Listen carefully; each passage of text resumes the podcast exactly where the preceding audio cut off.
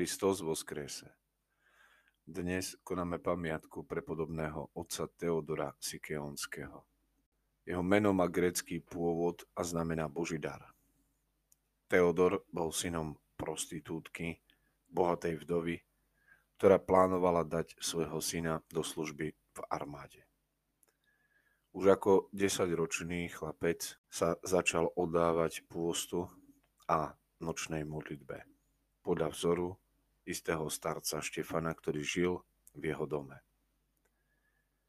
Narodil sa v Galácii, v meste alebo skôr dedinke Sikeon v centrálnej časti Malej Ázie.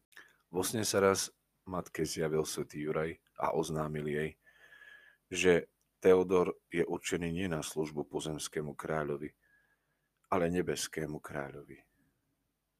Svetý Juraj sa mnohokrát zjavil i samotnému Teodorovi, buď aby ho poučil, alebo ho zachránil pred nejakým nebezpečenstvom, ktorému ho chceli vystaviť zlí démoni.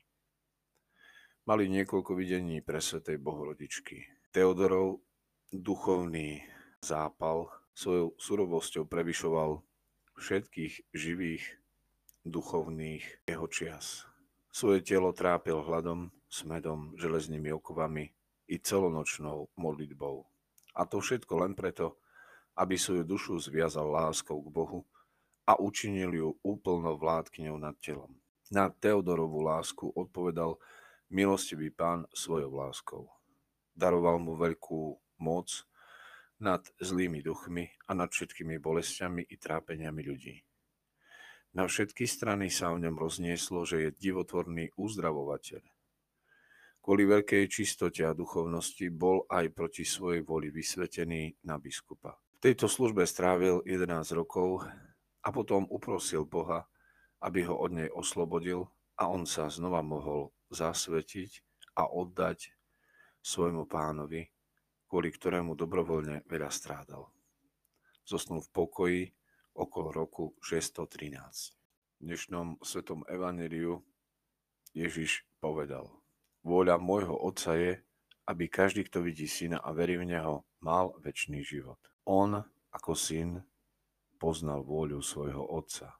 Vôľa znamená lásku, nielen ako ľudskú vášeň, ale ako schopnosť niečo konať.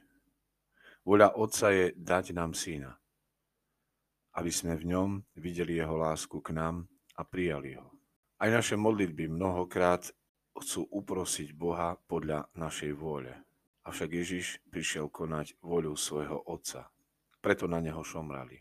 A šomrali na neho aj preto, lebo povedal, ja som chlieb, ktorý zostúpil z neba. A na ich reptanie, na nedostatok jedla, Boh odpovedal tým, že im poslal chlieb z neba a dali meso, aby tak všetci poznali, že ich Bohom je Pán. Ľud si stiažuje, že ich oči nič nevidia. Vidia iba mannu. A pritom si môžu uvedomiť, že je to pokrm plný všetkého potešenia. Takto Židia reptajú na chlieb, ktorý môžu vidieť a pritom vyslovujú otázku, ako mohol zostúpiť z neba.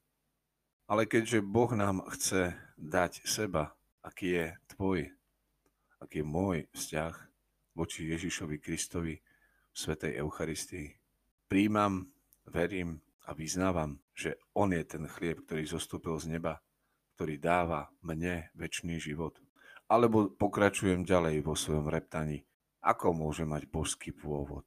Ak to, že, sa nazý, že on nazýva Boha svojim otcom, a sľubuje ľuďom Boží život, ako môže človek sa stavať na roveň Bohu? Áno, je to veľké Ježišovo tajomstvo. On je telo ako my všetci, ale je tiež aj slovo, ktoré sa stalo telom. Boží syn, ktorý sa stal synom človeka. Boží syn, ktorý prichádza nám darovať väčší život. Považovať Ježiša Krista iba za obyčajného tesára z Nazareta je možno aj pre dnešného moderného človeka úplne bežné a prirodzené. Ako som to aj nedávno počul od istého známeho. Áno, v Boha verím. Aj ho uznávam.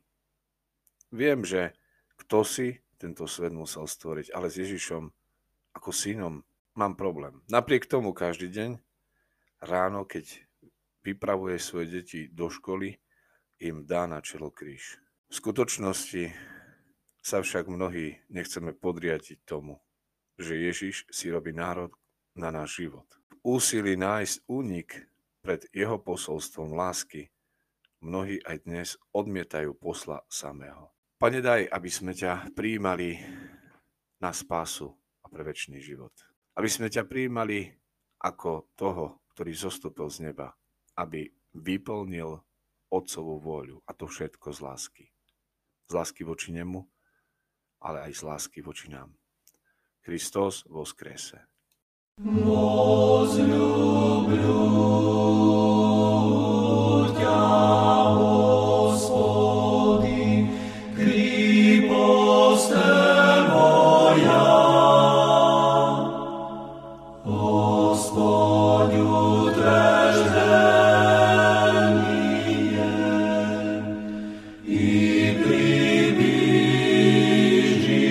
Jesus.